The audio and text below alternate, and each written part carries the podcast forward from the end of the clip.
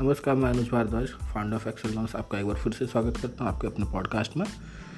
तो आज जो है, मैं आपको बताना चाहूँगा कि फंडिंग जो है, वो अपने बिज़नेस के लिए आप कैसे उठा सकते हैं।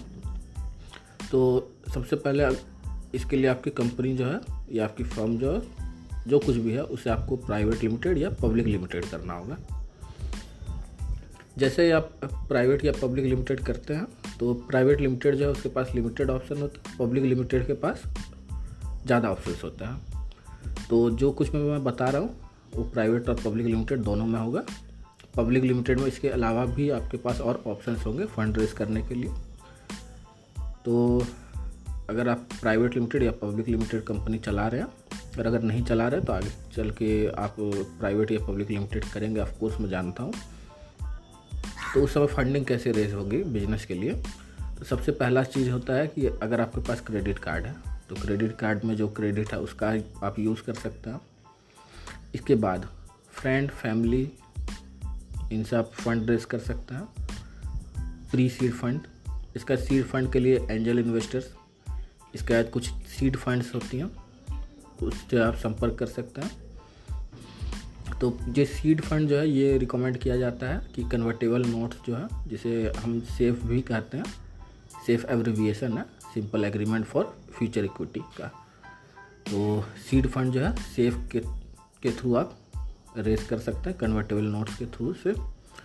इसके बाद आ जाता है वीसी राउंड तो वीसी राउंड में series A series B series C series D इस तरह से करके आप अपनी कंपनी के लिए फ़ंड रेस कर सकते हैं।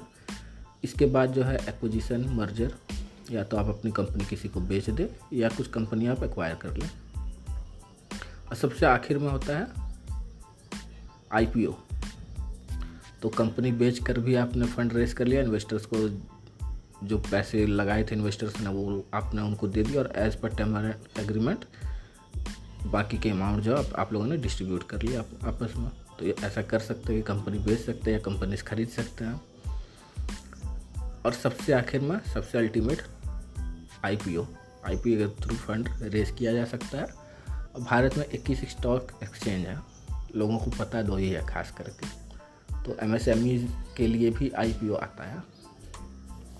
तो ये गुड थिंग आप एम e भी है तो फंड रेस कर सकते हैं आई पी ओ के through B S C M S M E भी एक है, जिसमें आई पी ओ रिलीज़ किया जा सकता है। और भी बाकी अठारह और स्टॉक एक्सचेंज है भारत में वो आप गौर से देख लेंगे तो आपको समझ में आ जाएगा कि कहाँ से फंड रेस किया जा सकता है।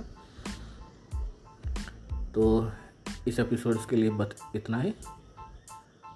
और इस तरह के और भी अमेजिंग कंटेंट को पाने के लिए पॉडकास्ट सब्सक्राइब कर लें और बने रहे हमारे साथ और याद रखिए लोन मतलब एक्सेल लोन्स